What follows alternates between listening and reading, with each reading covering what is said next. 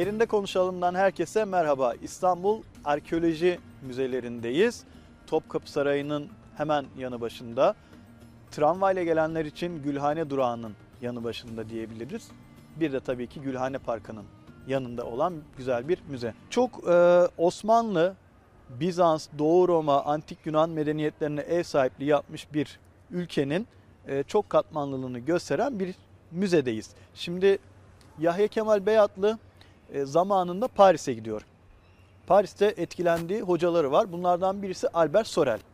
Albert Sorel e, tarih derslerinde Yahya Kemal Beyatlı'ya Fransız milletini bin yılda Fransa toprağının meydana getirdiğini söylüyor.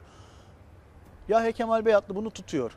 Fransızları Fransız toprağı meydana getirdiyse biz kimiz? Türkler ne oldu? Nereden geldik? Nereye gidiyoruz? sorularını sormaya başlıyor ve Anadolu coğrafyasını Türklerin gelmesiyle birlikte, yerleşmesiyle birlikte hem kültür hem medeniyetini şekillendiren bir vatan olarak görüyor. Şimdi hakikaten baktığımızda konuşmamın başında söylediğim gibi Doğu Roma, Bizans, Antik Yunan medeniyetleri, Osmanlı, Selçuklular, Beylikler her birinden e, kalan eserler şu arkeoloji müzesinde neredeyse sergileniyor. Doğru. Çinili Köşk Fatih Sultan Mehmet zamanında yapılıyor. Arkamızdaki arkeoloji e, müzesi, lahitler müzesi, diğer eserler hepsi burada o katmanları, o geçişleri sağlıyor. Bir bakıma e, insanlık tarihini sanki kendi topraklarımızda, Tam da eski öyle. eski Osmanlı topraklarındaki insanlık tarihini izleme imkanına sahibiz. Sen Burada- dünyanın en iyi, en güzel müzesi burası diye Evet, çok ben- iddialı bir cümle Evet, söylemiştin. ben bana göre ben tabii 3 yılda burada e, ilk etapın açılması ve ikinci etapın şekillenmesinde yönetici olarak görev aldığım bir süreçti. Bana göre dünyanın en güzel müzesi, arkeoloji müzesi. Neden öyle diyorum? Ee, Anadolu coğrafyasının en güzel, aslında Osmanlı coğrafyasının en güzel buluntuları burada ve bir arkeoloji müzesi olarak yapılmış. Yani Osmanlıca giriş e, kapısının hemen üzerinde Müze, Müze Hümayun yazıyor. Yani o kadar şanslıyız ki müze olarak yapılan işte Valuri'nin biliyorsunuz Evet, evet. 1869'da Osman Hamdi Bey'in girişimiyle yaptırdığı bu müze bugün hala dünyanın Avrupalıların en çok merak ettiği müzeler arasında. Bakıyoruz bir sürü lahiti görüyoruz. Hemen e, herkesin bildiği imparator lahitleri. İşte içeride bazı lahitler var ki mesela tasarımcımız Boris Miçka e, bir mezar e, müzesi der bu müze için. Hakikaten de öyle Osman Hamdi Bey'in gerek Sayda'da İskender lahtini bulmasıyla birlikte başlayan o keşfi ve onun beraberinde bu coğrafyadan çıkan bütün eserleri burada en güzel hikayesiyle görme şansınız var. O yüzden çok merak ediliyor.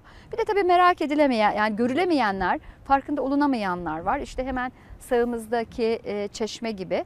Yine e, İstanbul'un o çok katmanlılığını tek başına anlatan çeşme. Bir en ikonik bence eserlerinden biri. Semavi Ece hocamız onunla alakalı bir makale kaleme almıştı. Hatta hocası ilk olarak bahsetmiş. Onu biraz tahsiye ederek ve genişleterek anlatmıştı.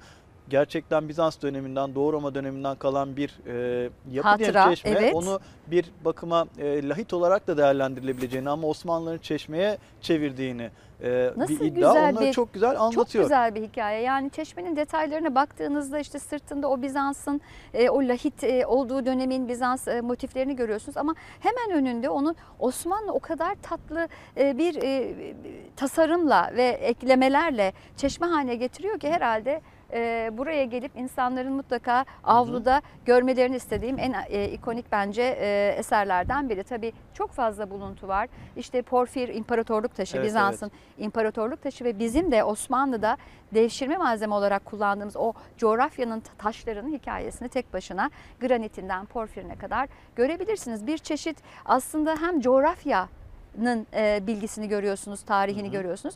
Hem de arkeolojik tarihi görüyorsunuz. Mimari tarihi görüyorsunuz. Bu çok büyüleyici bence. Ben de insan üzerinden bunları hep okumayı seviyorum. Ama başta şunu söylemeliyim. Ee, arkeoloji müzelerinin avlusunda birçok eser var fakat bunları o tatlı hikayelerle süsleyip anlatmak bilmek gerekiyor. Belki bir rehber eşliğinde gezmek gerekiyor. Belki daha detaylı açıklamaların olması gerekiyor diye düşünüyorum.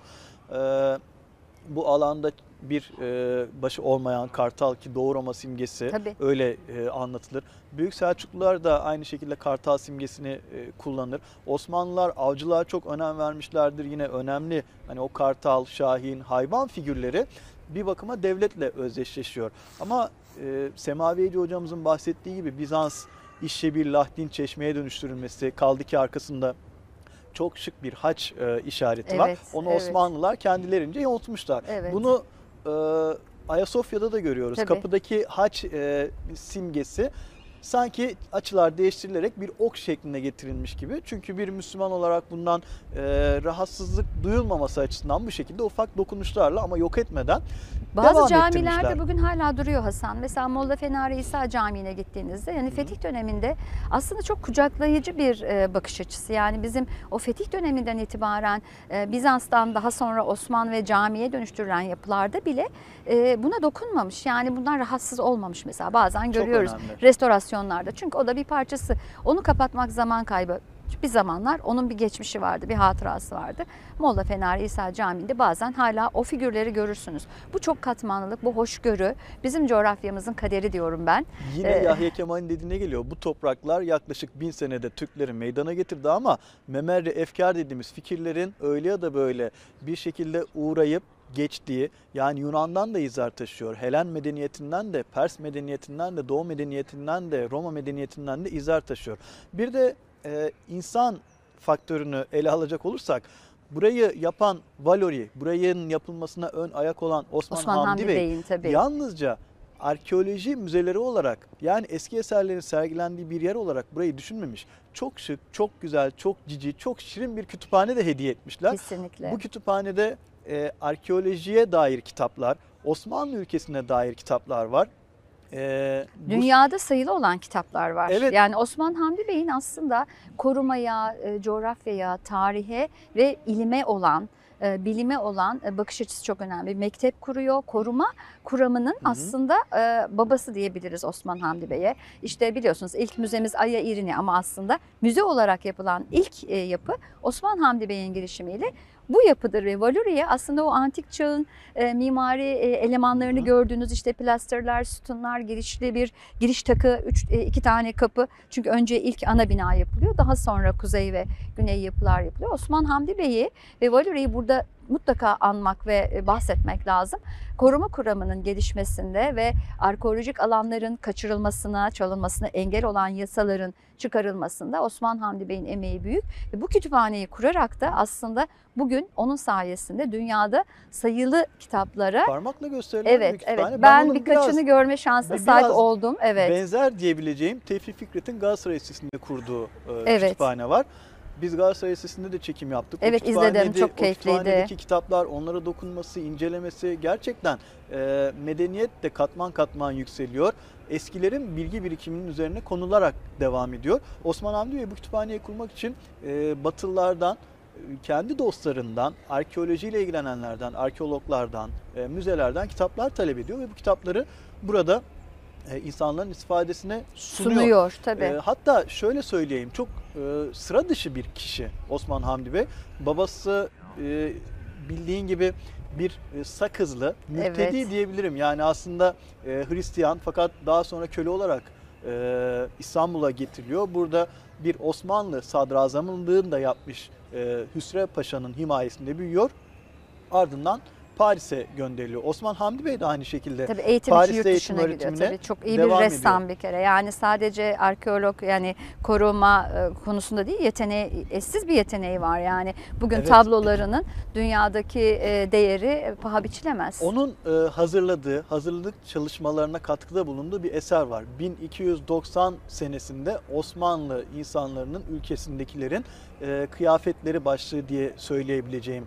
Bunu 1873 yılında Viyana'daki bir sergiye e, gönderiyorlar, hazırlıyorlar ve o e, kitabın içerisinde Osmanlı vilayetleri tek tek sayılmış. Misal Edirne vilayeti, Edirne vilayetinin Filibe sancağı. Buradaki insanların giyim kuşamları, fotoğraflar çekilmiş. İşte bir Hristiyan kadın, bir Müslüman erkek, bir e, bir çeşit katalog oluşturmuş evet aslında. taşrada Tabii. oturan bir insan. Bunları açıklamışlar ve bu elbiseleri aynı zamanda burada hazırlatıp Viyana'ya sergiye göndermişler.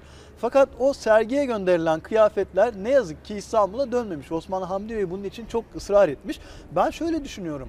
Hani memleketini hatırlarsın Mustafa Kemal Atatürk'ün henüz Sofya'da e, askeri ateşi olduğu dönemde bir bakıma baloya Yeniçeri kıyafetiyle Doğru. gidip gözleri üzerinde toplaması, gibi. Toplaması. Bu kıyafetler aman canım ne kıyafet ki ne olabilir ki diye bakılmıyor. Osmanlı medeniyetini tanıtmak için o kıyafetler en güzel şekilde hazırlanıp Viyana'ya gönderiliyor ve Müthiş insanların bir- dikkatini çekiyor. Ya Çok düşünün o dönemde bu kadar evet açısı. inovatif yani o dönemde bu kadar inovatif yaratıcı biri. Hani baktığınız zaman o günün koşullarında bu sergileri planlamak, bu kazıları, bu yasaları teklif etmek hem kabul görmesi, saygı görmesi çok önemli. Çünkü her zaman her teklif edilen kabul edilmeyebilir. Bu sergileri planlayıp bu müzeyi bugünkü haline getirmesi e, bence bir dahi Dünyayı- diyebiliriz. Dünyayı zaten takip ediyor çünkü Tabii tabii ön- günceli örnek yakalıyor. aldığı arkeologlar var Tabii, ya tabii. Türkiye'deki ç- e, çalışmalar Her şeyle alakalı. Atika nizamnamesiyle Evet. dışarıya yurt dışına e, tarihi eserlerin kaçırılmasını önlemeye çalışması zaten işin farkında olduğunu gösteriyor ki hem babasından babası İçişleri Bakanlığı da yapıyor. E, mevzuatla ya da kanunlarla bunların önüne geçmeye çalışması. İkinci Abdülhamid'in nezdinde de bunları yaparken kabul görmesi aslında ne kadar önemli bir konumda olduğunu Osman Hamdi Ve Bey'in farkında gösteriyor. olduğunu Evet. tabii. Yani e, koruma e, kuramını işte yasaları geliştirecek kadar işle birlikte ilgileniyor. Bir kütüphane kuracak kadar bilimle, ilimle alakalı. E, Bu anlamda çok şanslıyız. Bugün de Kültür ve Turizm Bakanlığımız gerçekten çok önemli bir restorasyonla e, müzeyi e, bütün ziyaretçilerle buluşturdu. Son sergi gerçekten çok çağdaş sergileme. beğenildi. evet evet. Çok Gerek beğenildi. Buradan sevgili Rahmi Asal'a ve bakanlığımızın yetkililerine, benim mesai arkadaşlarımın emeklerine sağlık. Çok teşekkür ediyorum. Gerçekten bugün çağdaş bir sergileme ile e, hayranlık uyandırıyor. İstersen biraz içeriye girip içerideki Evet, sergiyi gezelim. Yerinde konuşalıma e, Çinili Köşk'le başlamıştık. Ne güzel. Aslında evet. Çinili Köşk'le başlayıp arkeoloji müzelerini tamamen anlatmayı düşünmüştük ama yalnızca Çinili Köşk'ten bahsedebilmiştik. Arkeoloji müzesinden Başlı çok başına bir çok yapı çünkü. Tabii o doğru. yüzden e, bu program o ilk Çinili Köşk'teki programı tamamlayacak program diye düşünüyoruz. Şimdi e, lahitleri, heykelleri bizi bir bakıma tarih içerisinde seyre götürecek İstanbul Arkeoloji Müzelerinin kıymetli yüzünü. eserlerini görelim. Ve yeni yüzünü. Buyurun. Evet.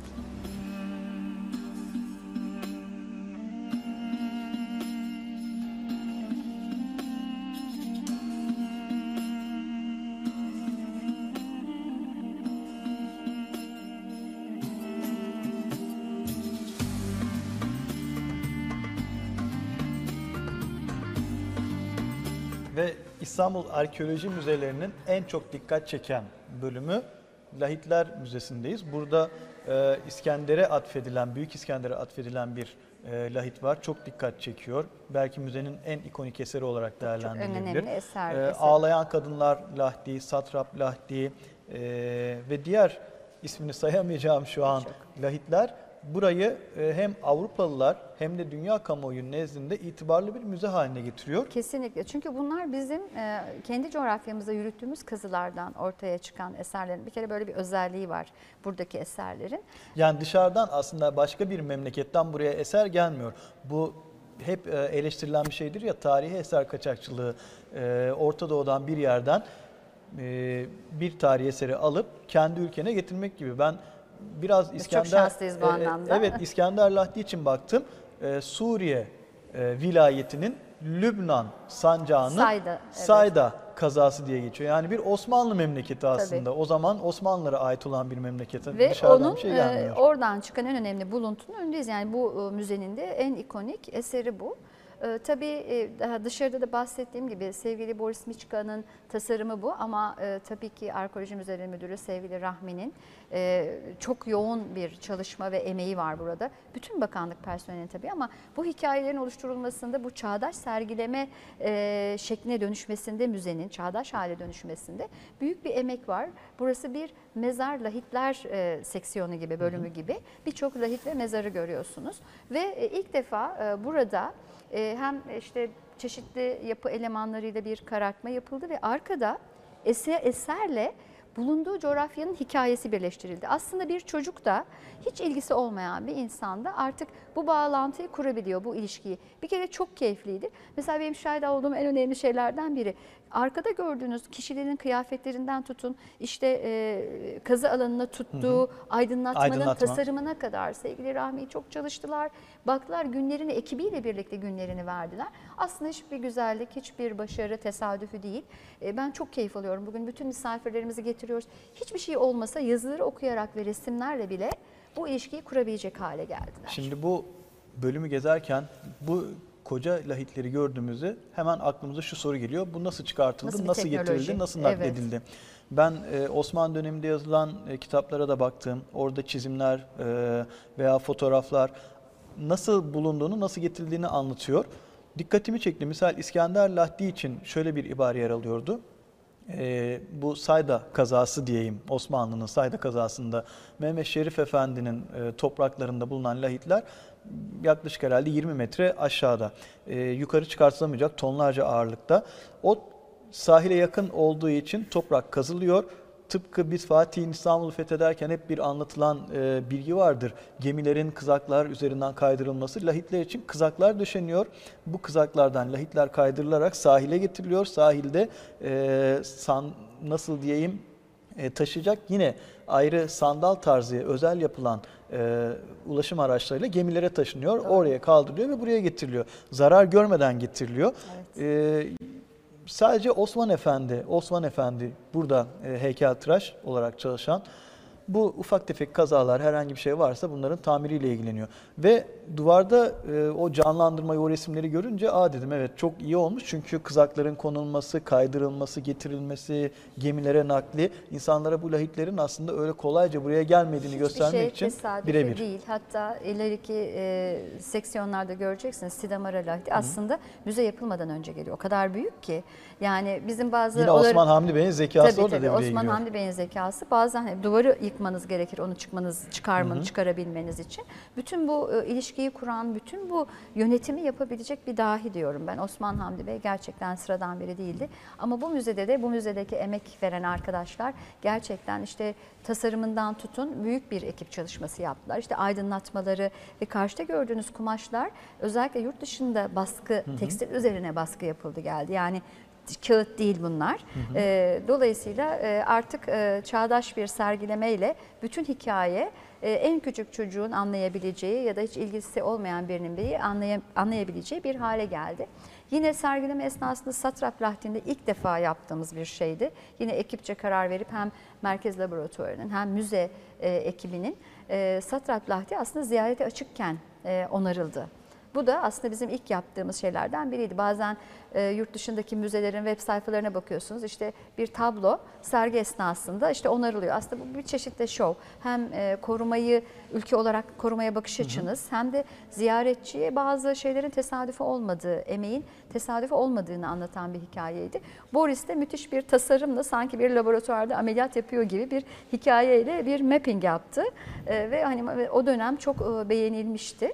E, Dolayısıyla işte bugüne tesadüfü gelinmedi büyük emeklerle. Hikaye ile tasarım burada Aynen. birleşmiş. Ben de hikayeleri üzerinde durmayı çok seviyorum. Hani sadece bakıp geçmek değil, kendi kültürümüzle ya da doğu kültürüyle batı kültürünü e, kaynaştırmak için nerelerde benzerlikler var? Bir önceki programımızda e, Ayayorgik hissesinde Edirne Kapı'da onu Tabii. yakalamak istemiştim. Burada da öyle yakaladığım bir şey var. E, bizde Osmanlı mezar taşlarını okurken bazı arkadaşlar işte misal e, karı koca arasında anlaşmazlık var. Onu mezar taşına kadar yansıtmış diye yazıyor. Ya da ne olabilir? Bizim vakfiyelerimiz var. Sonuçta Vakıflar Tabii. Genel Müdürlüğü Yazılı. Biz vakıfları yazılı bir korumak kültürü için bir sürdürüyoruz. devlet kurumu. O vakfiyelerde e, kurulan, yapılan işlerin e, sonsuza kadar devam etmesi için önlemler alınıyor. Bunu bozacaklara da lanet ediliyor. Şimdi burada mesela Kesinlikle, Tabnit evet. lah- Evet. Lahdi var. Lahdin üzerinde Fenike dilinde bir yazı var çözülmüş. Bunu Muazzez İlmiye Çığ hanımefendi Türkçe'ye çevirmiş. Şimdi şöyle yazıyor. Yanımda altın, gümüş yok. Ben burada son uykumdayım. Buna rağmen lahtin kapağını açıp beni rahatsız edersen soyun kurusun gibi bir beddua var. Evet. Hani bu aslında e, tarih öyle ya da böyle çocukluktan başlayarak çocukların dahi zihnine girecek şey hikayelerle süsleyebilmek. Misal Büyük İskender Lahti'nin önündeyiz. Ona atfedilen lahit diyelim. Doğru Evet, ifade bu. boyalı hatta Ee, renkleri evet. görüyorsunuz. Büyük Kahraman. İskender denilince onun müthiş bir komutan olmasının yanı sıra Fatih Sultan Mehmet'in ona olan hayranlığı aklıma geliyor. Tabii, yani kahraman hayatı o e, o komutanlığın nasıl e, askerlere hükmettiğini, nasıl askerleri peşinde sürüklediğini sürekli okuturmuş. Evet diyorum demek ki e, Fatih Topkapı Sarayı'nda da bir bakıma müze işlevi görecek şekilde bazı eserlerin olduğu yerde bırakılmasını istemiş saray yapılırken. E, Bunlar onların hayatlarındaki kırılma noktalarını birleştiriyor. Yani tarih böyle düz bir çizgide ilerlemiyor. Tesadüf ve lider Evet. olunmuyor. Yani Fatih çok hayran hayran olduğum e, bir kişi. İşte neler okudu merak ediyorum mesela Fatih Sultan Mehmet neler okumuş. Hepsinin temelinde aslında bilime, ilime ve eğitime çok O zaman yükselmek kolay. evet. Ve evet. Osmanlı Yani Devleti'nin gerçekten yükselmesi e, o e, kaynaştırma sonucunda oldu diye tahmin ediyorum. Burada e, bu lahitler çok farklı kültürleri e, Tabii, temsil eden tabii. ürünler, tarihi eserler. Onları burada bizim sunmamız çok kıymetli. Ben bu arada yurt dışında bazı müzeler kendi programlarını paylaşıyorlar, sosyal medya hesapları var. E, İstanbul Arkeoloji Müzelerinin bu şekilde lahitleri birçok zaten eser var. Hikayeyi. Hı hı. Bunların paylaşıldığı bir e, hesap var mıydı? Ben şöyle biliyorum eskiden bir hesap vardı kapandı. Şimdi bakanlığın ortak bir portali var. Bütün müzeler sergileniyor. Ee, şey yok şu anda özel bir e, sayfası yok. Galiba o zaman Boris Miçka'nın bu müzeye dokunduğu gibi e, sosyal medya hesaplarından yurt dışındaki insanlara da bu müzenin kıymetli envanterini gösterebilecek, hikayelerini anlatabilecek bir hesaba ihtiyaç var tahmin ediyorum. Öyle e, görünüyor. Daha tabii, şık tabii. olur, daha iyi olur, daha etkili olur diye tahmin ediyorum. Çünkü e, 1993 yılında burası Avrupa'da e, yılın müzesi ödülünü de kazanmış. Yine alacak, yine Evet. alacak. Yani çok e, gerçekten 30 yıl geçmiş, evet, yeniden yine alacak. Bu- kesinlikle Çünkü- inanıyorum buna. Türkiye'deki birçok aydın da aynı zamanda bu müzeyi beğendi. Evet. Ee, bununla alakalı yazılar kaleme alındı. Bir de sosyal medyada yenilenen yüzüyle Tabii. yine İstanbul Arkeoloji Müzeleri çok beğenildi. Hatta Tabii, burası söylemiştik Çinili Köşk bir Osmanlı eseri. Burası Kaç Osmanlı'nın dönemi? son zamanlarında yapılan bir e, eser bir aslında Grek Yunan tapınağını andırıyor ama Tabii. geçişleri çok iyi kuruyorlar ve Evet. o yüzden sosyal medyada insanlar burayı görmek için sanki kuyruğa girmiş gibi bir bakıma e, kapıda da o kuyruğu görüyoruz. Çok- İnsanlar çok, görmek e, için gurur verici bir geliyorlar. şey. Evet bugün de girdiğimizde çok ciddi bir kuyruk vardı. Hatta çocuklar vardı. Çok keyifli. Hani e, İlkokul çocukları çocuklarıydı. gelmişlerdi. Onları da gördük E, evet. Bu şimdi arkeoloji müzeleri diye geçiyor. İşte Çinili Köşk Arkeoloji Müzesi ve biliyorsunuz ilk e, Eski sanayi eserler. evet e, Şark- mektebimiz evet. evet, e, Şark Eserleri oldu. Aslında ilk sanat okulu. İşte Evet. ilk heykeltıraş, ilk ressamların. Yani burası aslında bizim koruma e, belleğimizin olduğu bir kompleks diyebiliriz. E, her şeyi, tüm hikayeyi burada bulabilirler. E, bence e, sık sık gelinebilir. Bir kere de gezilecek bir yer değil. Hayır, E, hayır. diyorum ya benim için Evet. hep e, görev aldığım sürede hep pazartesi günleri burada kahvemi içer. İşte e, kontrollerimizi, toplantılarımızı yapardık. İşe koyulurdu İşe sonra. koyulurduk. E, Burada gözümü açmayı çok seviyordum. E, Buna çok layık bir yer. şimdi Mimar Sinan Güzel Sanatlar Üniversitesi'nin temeli Sanayi Nefise Mektebi. Mektebi. Güzel sanatlar aslında Evet. Çok farklı ince bir tabir. Sanayi Nefise bir Evet. bakıma insanın e, gönül dünyasını zenginleştirecek ya da harekete geçirecek belki bir şey. O yüzden biz yine e, vatandaşlarımızı buraya ulaşımı çok kolay. Çok ulaşılabilir Yalnızca yer. Topkapı Sarayı'nı gezmek için değil, burayı tamamlayıcı bir ögedir Topkapı Evet. Sarayı'yla. Antik dönemden başlayan ve sonrasında günümüze kadar ulaşan eserleri görmek için çok güzel bir müze. Buraya davet ediyoruz. Evet, Buraya mutlaka. e, gelsin vatandaşlarımız görsünler, gezsinler, hikayeleri ve aradaki bağlantıları yakalasınlar. Özellikle Notlarını alsınlar, Boris yazsınlar. nasıl dokunduğunu buraya Görsünler. yerinde görsünler. Evet bugün yerinde konuşalım diyerek çıktığımız yolculukta İstanbul Arkeoloji Müzelerindeydik. Aslında programa Çinli Köşk'te, ilk programımızı Çinli Köşk'te başlamıştık. Bugün arkeoloji müzelerinde antik e, medeniyetlere ev sahipliği yapan bu bölümü daha detaylı görme imkanımız oldu. Bir sonraki programda yeniden görüşmek üzere. Görüşmek üzere.